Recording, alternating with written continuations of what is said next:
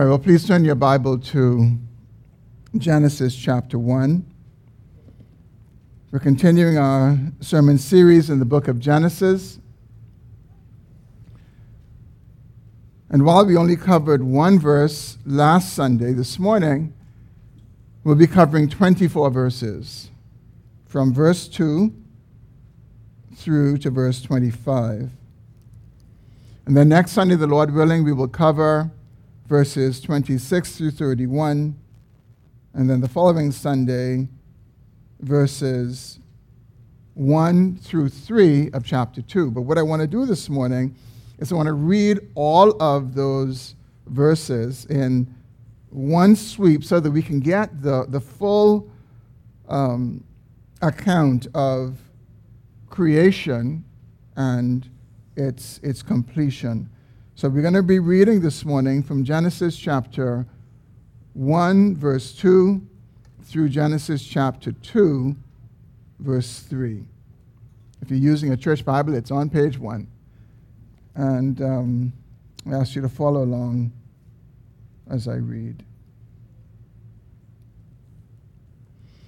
The earth was without form and void, and darkness was over the face of the deep and the Spirit of God was hovering over the face of the waters. And God said, Let there be light, and there was light.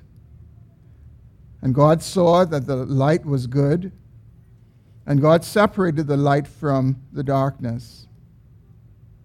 God called the light day, and the darkness he called night. And there was evening, and there was morning the first day. And God said, Let there be an expanse in the midst of the waters, and let it separate the waters from the waters. And God made the expanse and separated the waters that were under the expanse from the waters that were above the expanse. And it was so. And God called the expanse heaven. And there was evening and there was morning the second day. And God said, Let the waters under the heavens be gathered together into one place, and let the dry land appear. And it was so. And God called the dry land earth, and the waters that were gathered together he called seas. And God saw that it was good.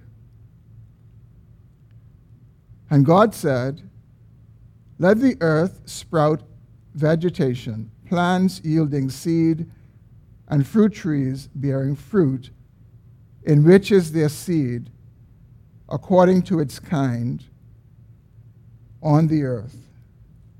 And it was so.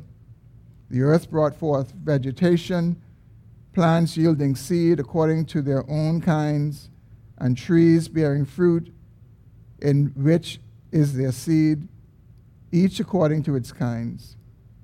Its kind. And God saw that it was good. And there was evening, and there was morning the third day. And God said, Let there be lights in the expanse of the heavens to separate the day from the night, and let them be for signs and for seasons, and for days and years. And let them be lights in the expanse of the heavens to give light upon the earth. And it was so. And God made the two great lights the greater light to rule the day, and the lesser light to rule the night, and the stars. And God set them in the expanse of the heavens to give light on the earth, to rule over the day and over the night, and to separate the light from the darkness. And God saw that it was good. And there was evening and there was morning, the fourth day. And God said, Let the waters swarm with swarms of living creatures, and let birds fly above the earth across the expanse of the heavens. So God created the great sea creatures and every living creature that moves, with, with which the waters swarm according to their kinds and every winged bird according to its kind. And God saw that it was good. And God blessed them, saying, Be fruitful and multiply, and fill the waters in the seas, and let birds multiply on the earth. And there was evening, and there was morning, the fifth day. And God said, Let the earth bring forth living creatures according to their kinds, livestock and creeping things, and beasts of the earth according to their kinds. And it was so. And God made the beasts of the earth according to their kinds, and the livestock according to their kinds, and everything that creeps on the ground according to its kind. And God saw that it was good. Then God said, Let us make man in our image and after our likeness, and let them have dominion over the fish of the sea, and over the birds of the heavens, and over the livestock, and over all the earth, and over every creeping thing that creeps on the earth. So God created man in his own image. In the image of God, he created him. Male and female, he created them. And God blessed them.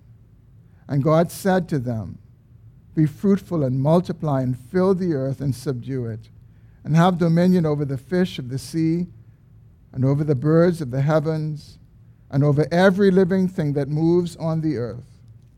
And God said, Behold, I have given you every plant yielding seed that is on the face of all the earth, and every tree with seed in its fruit.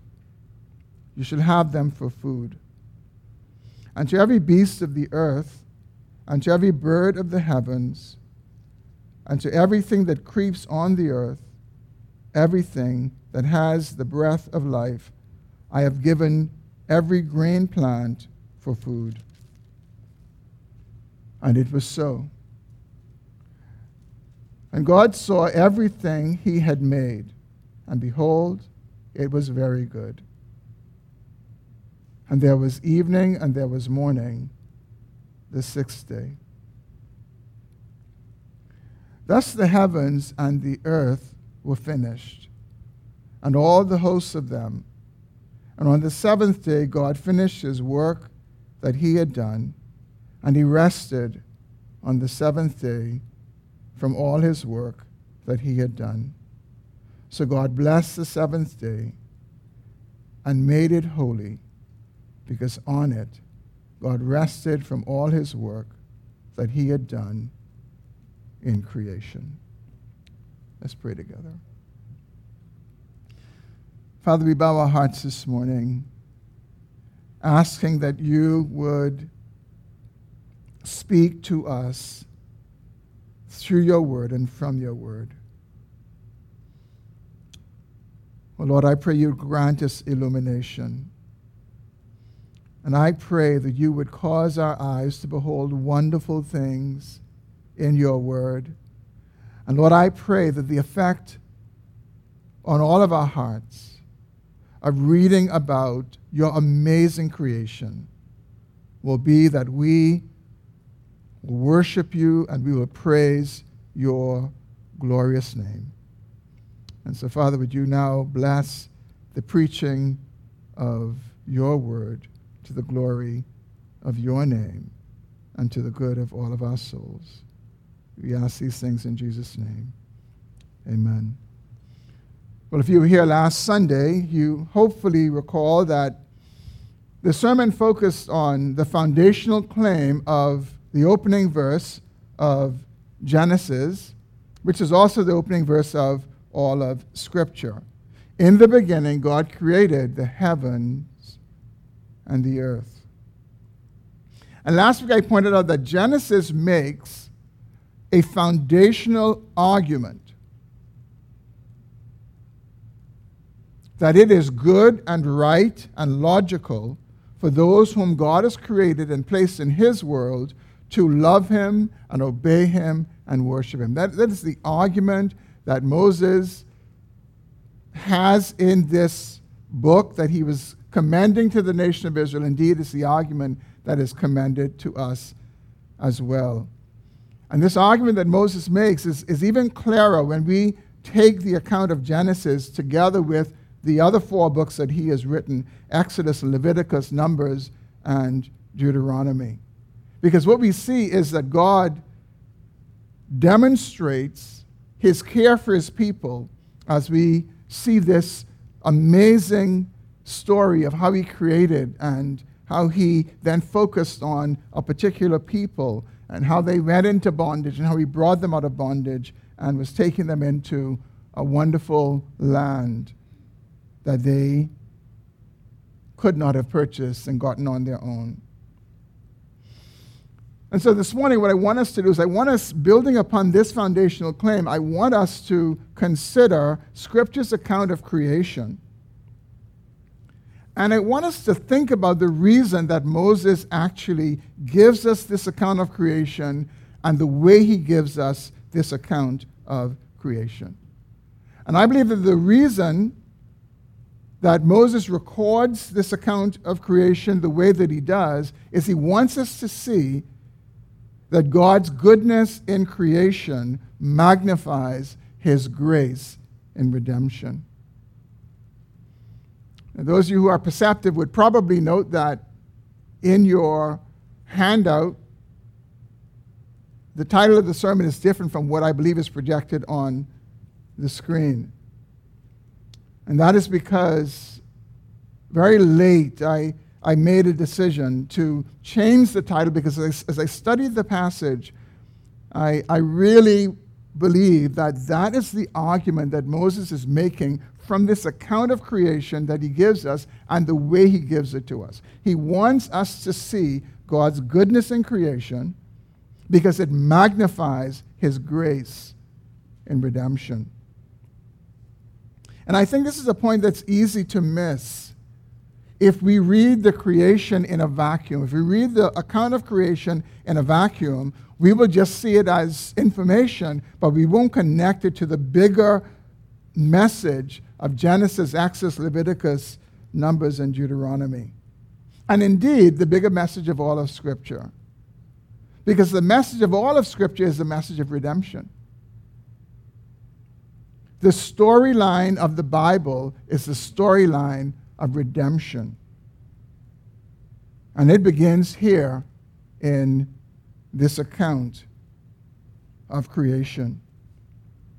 And so, what we have, what we've just read this morning, is the inspired words of Moses, inspired by the Holy Spirit, that he gives to the nation of Israel, and by extension, he gives to all of God's people. And again, it is not to be read in isolation, it's to be read as a part of the big story of redemption.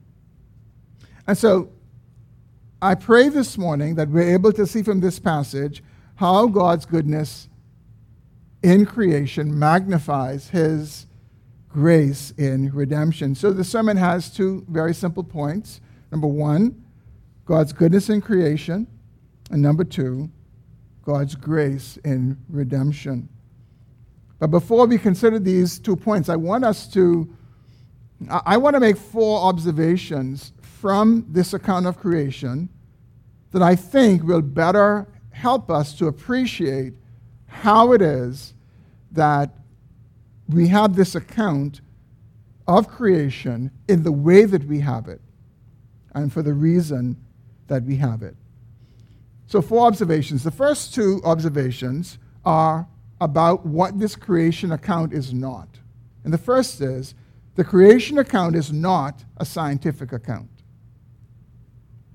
In other words, Moses did not write the account of creation to provide us with scientific details about how God created the world. That was not his goal as he wrote these words to the children of Israel, and certainly not the goal as God has preserved his word for us over the generations.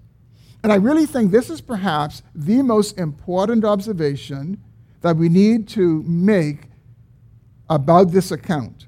Because many people come to it looking through scientific lenses,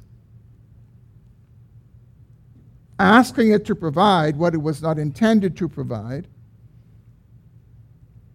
And I think the, the, the large message that comes out of it, out of the whole creation story, is that God is the creator of everything, and God is the creator of everyone. But it is not with scientific eyes that we are to come to this passage. The second observation is that the creation account is not a detailed account. Look at Genesis 1, verses 2 again. 1 and 2 again. In the beginning, God created the heavens and the earth. The earth was without form and void, and darkness was over the face of the deep, and the Spirit of God was hovering over the face of the waters. Notice that although we are told that God created the heavens, the vastness of the heavens, and the earth, we're not told how. We're not given the details of how God did that. So we're not told how God created planets. We are told in verse in verses 3 through 25 how God created many different aspects of his creation. How he created light, how he created um, birds and, and vegetation and, and so forth. But when we come here in these opening verses of, of Genesis, first notice that we're introduced to waters. And there's no account of God bringing water into existence, although we know he did bring it into existence. And the waters are covering the earth. And we're not told in these details how God brought the earth into being. We also see this condition of darkness, and we have no details about it. Now, it's reasonable to assume that God created the heavens and the earth in the very same way that we see him doing all the other aspects of his, of his creation, that he, he, he spoke, well, except for man, he didn't speak man into existence, but um, the other aspects of creation, what we see him doing is he brings them into being by his spoken word. But what we can say about the creation of the heavens and the earth from the account that we just read is that God brought them into being within this six day creation window that we have accounted for us here in Genesis chapter 1. We see that in the summary. In the summary in verse 31, it says, And God saw everything that he had made, and behold, it was very good. And there was evening and there was morning, the sixth day. So the heavens and the earth were created by the sixth day, but Moses does not give us the details about it. Doesn't say, and God said, and then we saw this or we saw that. And here's the reason we don't have the details. The reason we don't have the details is because we don't need the details. God gives us every single thing that we need, and the mere fact that these details are not there, the children of Israel did not need these details, and we, d- we don't need these details as well. We are able to also see another reason why we know that this account in Genesis 1 is not a detailed account because when we go to chapter 2, we're able to see some details that certainly are connected to chapter 1, but aren't mentioned in chapter 1. And so, for example, God um, created man. We, we, see, we read, He said, Let us make man in our image, and He made them male and female. But it's not until we get to chapter 2 that we see how God formed Adam out of the dust and how he created Eve out of a rib that he took out of, out of Adam's side. And so the point is that this is not a detailed account. What it is instead, it is a crafted account of creation. And it is crafted in a way, and, and, and here again, Moses is not off in some corner being creative with creation. No, Moses is crafting this account under the inspiration of the Holy Spirit. So he's not only reporting creation to us as God inspires him to report it, he reports it in the manner in which God inspires him to do so. He crafts a particular account. And we're able to see the, the crafting of this account just by how he has, he has written it. He uses a consistent, repeated literary style to record the six days of creation.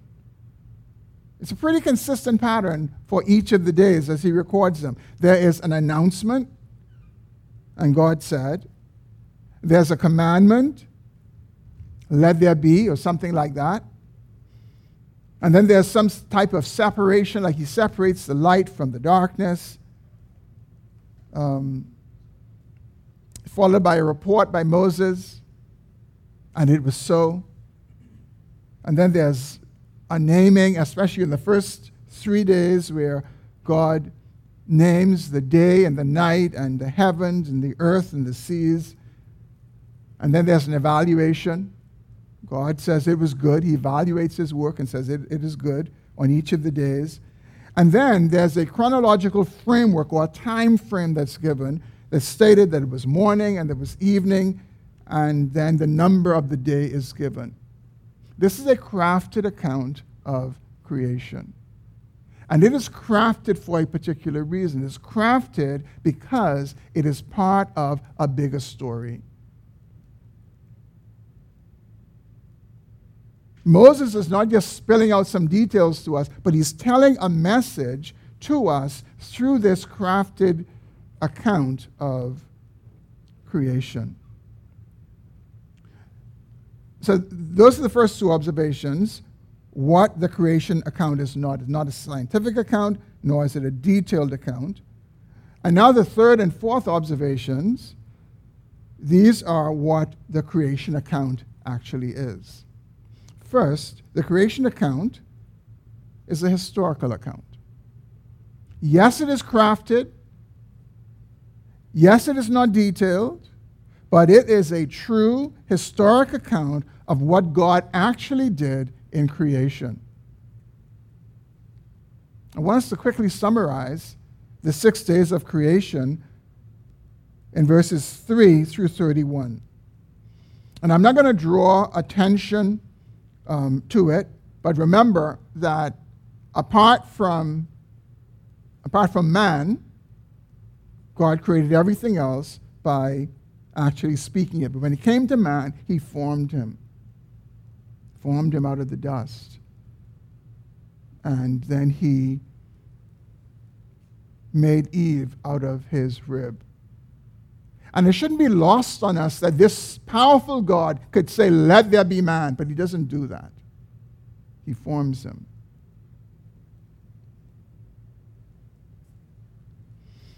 And so, on the first day, verses 3 to 5, God created light and separated the light from the darkness, calling the light day and the darkness night. Then on the second day, verses 6 through 8, God created the sky or the expanse by bringing a separation in the midst of the waters. So there's this big watery deep, water everywhere, and in the middle of that, God just separates the waters, and there's waters above the expanse, and there's water, there's water actually below. Cause the dry land, um, because the, the up, up above it's the sky or the expanse, and then on the third day, verses 9 through 13, God commanded the waters to be gathered in one place. The dry land appears. He calls the dry land earth, and the gathered waters he calls seas. And then he commands the earth to bring forth vegetation, and plants come forth, and, and uh, fruit trees come forth. And what we can see is on these first three days, it's a kind of, um, if, you, if you're kind of building a house, it's kind of like putting the infrastructure, putting the, the, the superstructure that God, God forms at this particular part of his creation. He's forming things.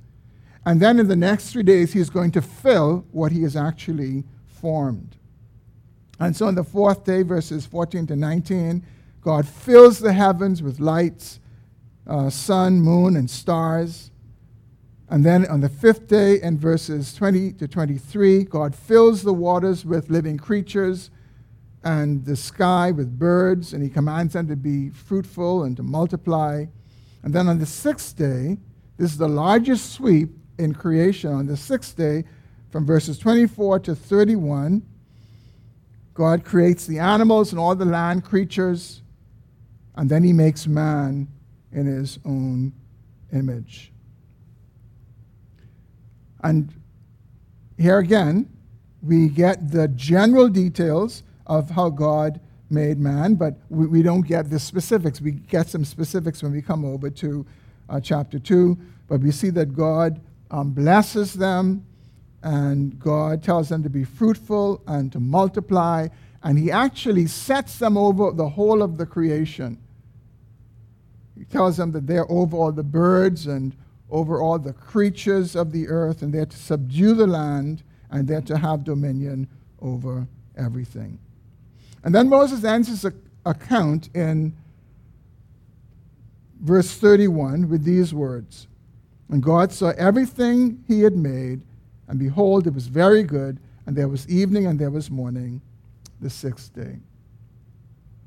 Now, one of the questions that often arises is whether the six days of creation, the morning and the evening days, are literal 24 hour days or just long periods of time that could have been millions of years, and some say billions of years. Some four billion years is pretty much what some people say um, this, th- this duration of time really, really is. Now, before answering that, let me just say this. There are faithful sincere Christians who differ on both sides of that question. There are some who believe that it's six literal days, and there are some who believe that the days are not literal, but the days are just periods of time, and um, they're very long periods of time. Those who believe it's a literal six day window would say that the earth is, is young. The earth is around 6,000 years old. But those who believe these days are not literal days, they would put the earth into millions and even billions of years. But the point this morning, before, before I share with you my own thoughts on it, is that this is not a yardstick of orthodoxy. This is not a yardstick that we determine whether a person is a true Christian, whether they're saved. It, it, it, it doesn't measure that at all. Genuine believers have different views on this particular aspect. Now, for my part, I believe that the six days are a literal six day, 24 hour period, morning and evening, of creation. And the reason I believe that is because the natural reading of the text communicates that. I, I don't think that Moses' original audience would have thought about it any differently. I believe that they were taking it just as they received it, that it naturally seems to be communicating 24 hour days, literal days. And when you really look at the crafting that Moses gives us, he goes, There was evening and there was morning, the first day, evening and morning, and he does that straight up to the sixth day. And then also, in Genesis 2 1 through 3, which we looked at, we, we read that earlier, where it tells us that the hosts of the heavens were finished, and on the seventh day, God rested from all the work that he had done. And he blessed the seventh day, and he made it holy because he rested from it, rested from his creation. Now, I think if we were to take this as just a very long period of time, it doesn't seem to fit the idea of a seventh day on which God rested and which he is going to commend to his people as a day of rest. And that becomes very clear when we read the actual commandment concerning the Sabbath day that God gives in Exodus chapter 20, verses 8 through 11. It should be projected for you. This is what it says. Remember the Sabbath day to keep it holy. Six days you shall labor and do all your work, but the seventh day is a Sabbath to the Lord your God. On it You shall not do any work, you or your son or your daughter or your male servant or your female servant or your livestock or the sojourner who is within your gates. For in six days the Lord made heaven and earth, the sea, and all that is in them, and rested on the seventh day. Therefore, the Lord blessed the Sabbath day and made it holy. I think you would agree with me, hopefully, that it would be a sleight of hand for Moses to be talking about two different periods of time one for God and one for the people. It would be a sleight of hand if Moses is calling the people to observe this rhythm of six 24 hours day of, of work and then a day of rest, and referencing God's work in these six days and God's resting on the seventh day if he has two different time frames in mind. And so this seems to fit the natural reading of the text. So this happened in six, the creation happened in six literal days. Um, I, I, I don't want to distract us any further than I have already with this this morning. But if you are interested in this and you want to read more about it, one website I would recommend that you look at is answersingenesis.org. It's a wonderful, um, trustworthy website headed up by Ken Ham. And that's a good place to start if you're interested in looking at things like carbon dating and how they go about dating different things and what are some of the um, fallacies that are involved in, in how approaching dating the earth and dating fossils um, can be. Well, the fourth and final observation that I want to make is that the creation account is a theological account. The creation account is a theological account. Genesis gives us a historical account of creation. It actually happened. But this historical account is not given to us in a vacuum, it is given to us in a theological framework because Moses intends to teach his hearers about God and man. And I believe any faithful reading of the creation of account will help us to see that God is the ultimate subject of creation and man is the ultimate object of creation. God creates everything, including man, and then he blesses man, male and female, and puts them over his creation. And Moses is showing in this crafted account of creation, this theological account of creation, Moses wants us to see that God is good and God's creation is beautiful. And he wants us to see how he did all of this and he created man and placed him at the highest point in all of his creation.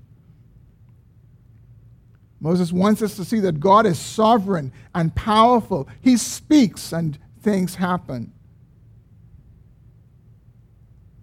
He wants us to see God as this gracious, powerful, sovereign king and men and women as his subjects on the earth. And the earth is the domain where he has placed them to live and placed them to obey him. This creation account is an account of the kingdom of God. It is a theological account, a crafted account to help us to see the kingdom of God. This is the higher reason that we have this account. Not so much to give us details about creation, but to help us to understand this foundational aspect of this big story that Moses is telling us. And again, this, what we find in Genesis, this weaves through the rest of Scripture straight down to the book of Revelation. And all of this is one big redemptive story. And so we must think about the creation story through the lens of redemption. I guess you don't think through lens, but you see through lens. We need to see the creation story through the lens of redemption. Yes, it's historical, but more importantly, it is theological. And that's not the sermon, that's the introduction to the sermon. But hopefully, that introduction makes the sermon brief. Two points.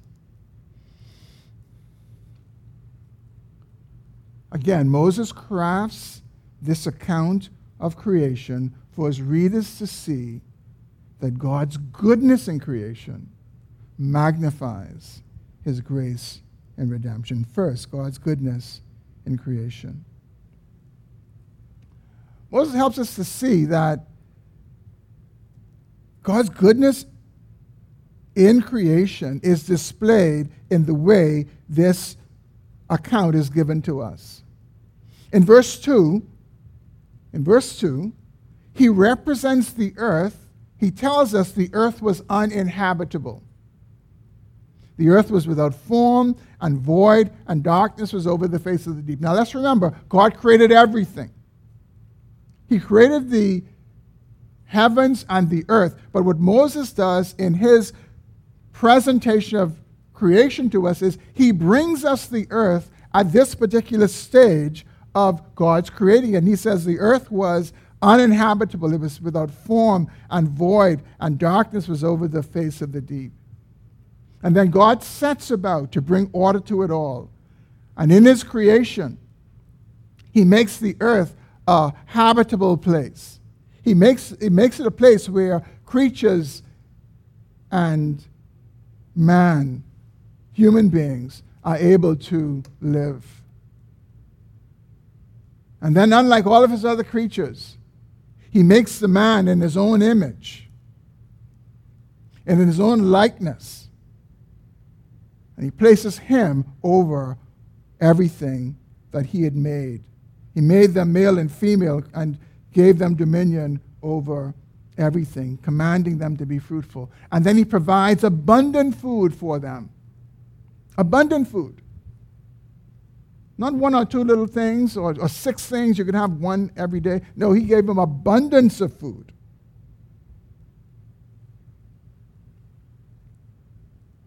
And while we're not considering it this morning, because we will consider it uh, later, God even plants a special garden, a, a place in Eden where He puts Adam and Eve. And He gives them one prohibition. Among the abundance of trees, including the tree of life that He placed in the middle of the garden, He says, There's one tree that you're not supposed to eat of. The tree of the knowledge of good and evil, because eating of it would lead to your death.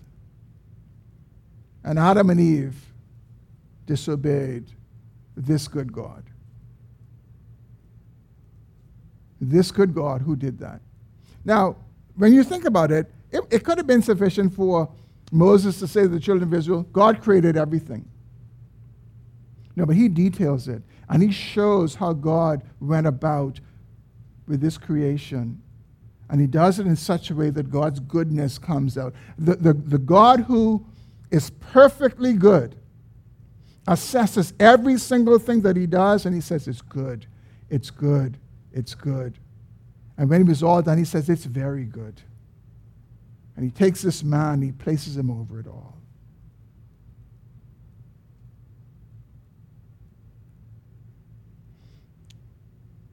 Now, while the creation account demonstrates God's goodness, it also serves to magnify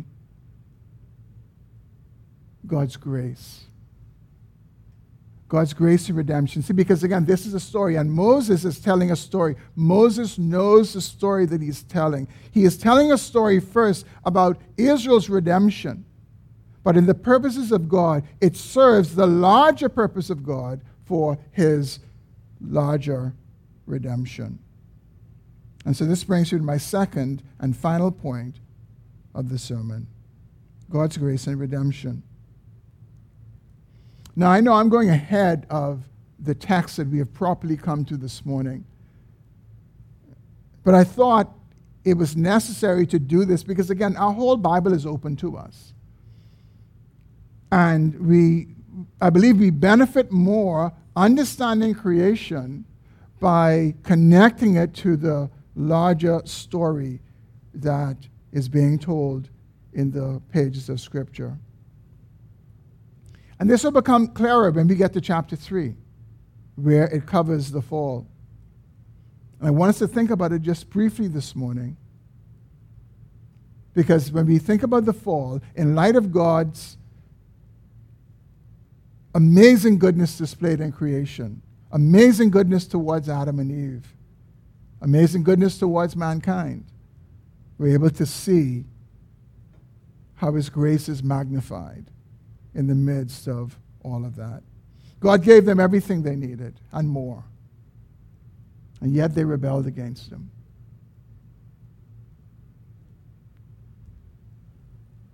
I think if we ever want an example of iconic ingratitude, it must be Adam and Eve. God was merciful to them, even after they rebelled against Him. After they sinned, God was the one who went looking for them. You know, sometimes we, we sweat people when people have done something. We know they've done something wrong. We know they need to come to us, and we sweat them, and we make it hard, and they have to take that long way to come to us. No, not, not, not with God. God went to them. He went looking. This God who was so gracious to them, so generous to them, so kind to them, and they rebelled against him. And he goes looking for them. And in the encounter, he promises that he was going to send a redeemer. He was going to send a redeemer who was going to crush the serpent's head. And then we see God graciously killing at least one animal, taking the skins and taking off the sewn figs that Adam and Eve were wearing, and he properly clothed them with these sewn figs. In the book of Deuteronomy, as the children of Israel are preparing to go into the promised land, Moses is repeating the law again for them. He is, he's reminding them this is what God has said. Deuteronomy is a repetition of, of the law. But there's a very interesting part of Deuteronomy in chapter 32 where Moses is singing a song, but he's prophesying to the nation of Israel about how they will relate to God when they get into the land, how they will not be faithful. And it's very interesting because Moses uses very similar language to describe the condition that the children of Israel were in. That is the same language that describes the state of the uninhabitable earth. I'm going to read this for us. You don't need, it's not projected, but just, just try to listen. Deuteronomy chapter 32, starting in verse 10. I'll read to verse 18. Talking about Israel, singing about them, prophesying about them, this is what Moses says. He found him. He found him. Israel, Israel often is, is referred to in and, and uh, singular. He found him in a desert land, in the howling waste of the wilderness. He encircled him. That should sound familiar how the Spirit was hovering over the waters. He, he encircled him, he cared for him, he kept him as the apple of his eye. Like an eagle that stirs up its nest, that flutters over its young, spreading out its wings, catching them, bearing them on its pinions. The Lord alone guided him, no foreign God was with him. He made him ride on the high places of the land, and he ate the produce of the field, and he sucked him with he suckled him with honey out of the rock and oil out of the flinty rock, curds from the herd and milk from the flock, with fat lambs, rams of Bashan, and goats, with the very finest of the wheat, and you drank foaming wine made from the blood of the grape. But Jeshurun, this is a poetic name for the nation of Israel, but Jeshurun grew fat and kicked. You grew fat, stout, and sleek and sleek. Then he forsook God who made him and scoffed at the rock of his salvation. They stirred him to jealousy with strange gods and abominations. They provoked him to anger. They sacrificed to demons and that were no gods, to the gods that they never they'd never known, to new gods that had come recently, whom your fathers had never dreaded. You were mindful of the rock that bore you, and for, you were unmindful of the rock that bore you, and forgot the God who gave you birth.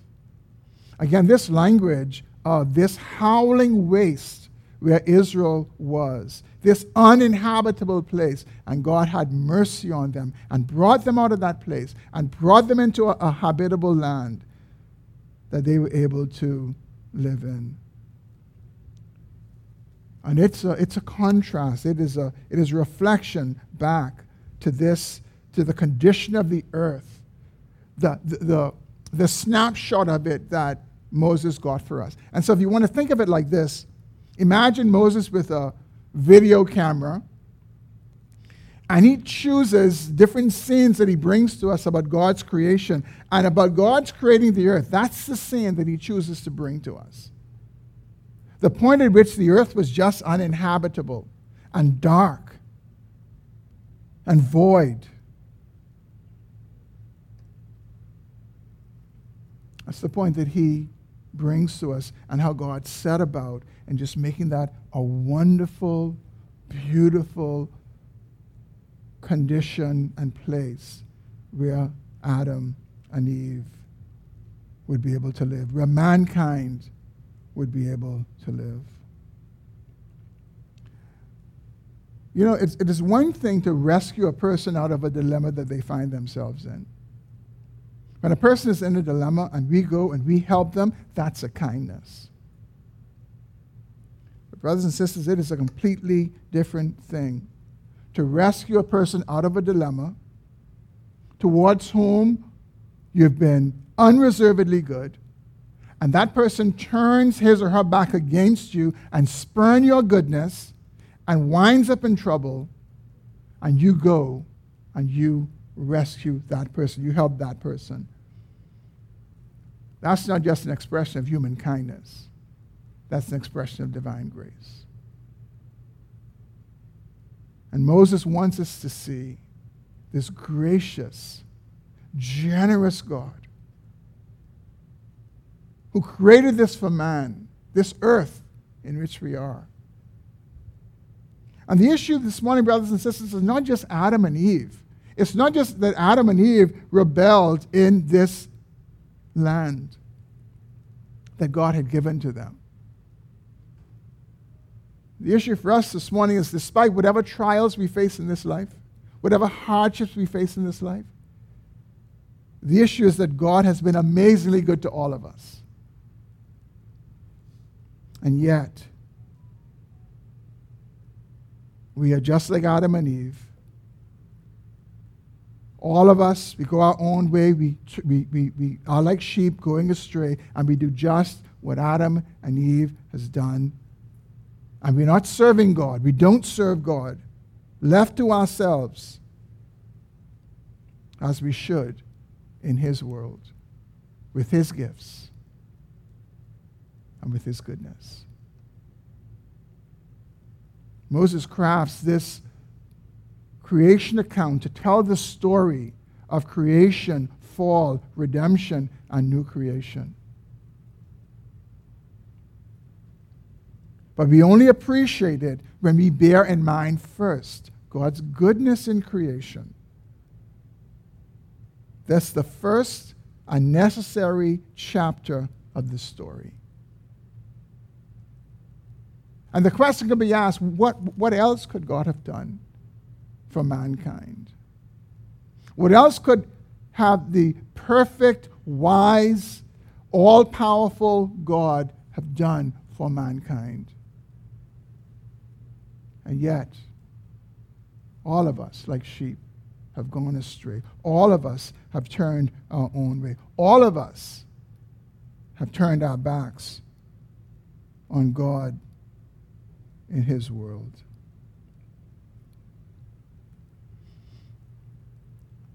And God has shown amazing grace by sending Jesus Christ to rescue those to whom he had been amazingly good.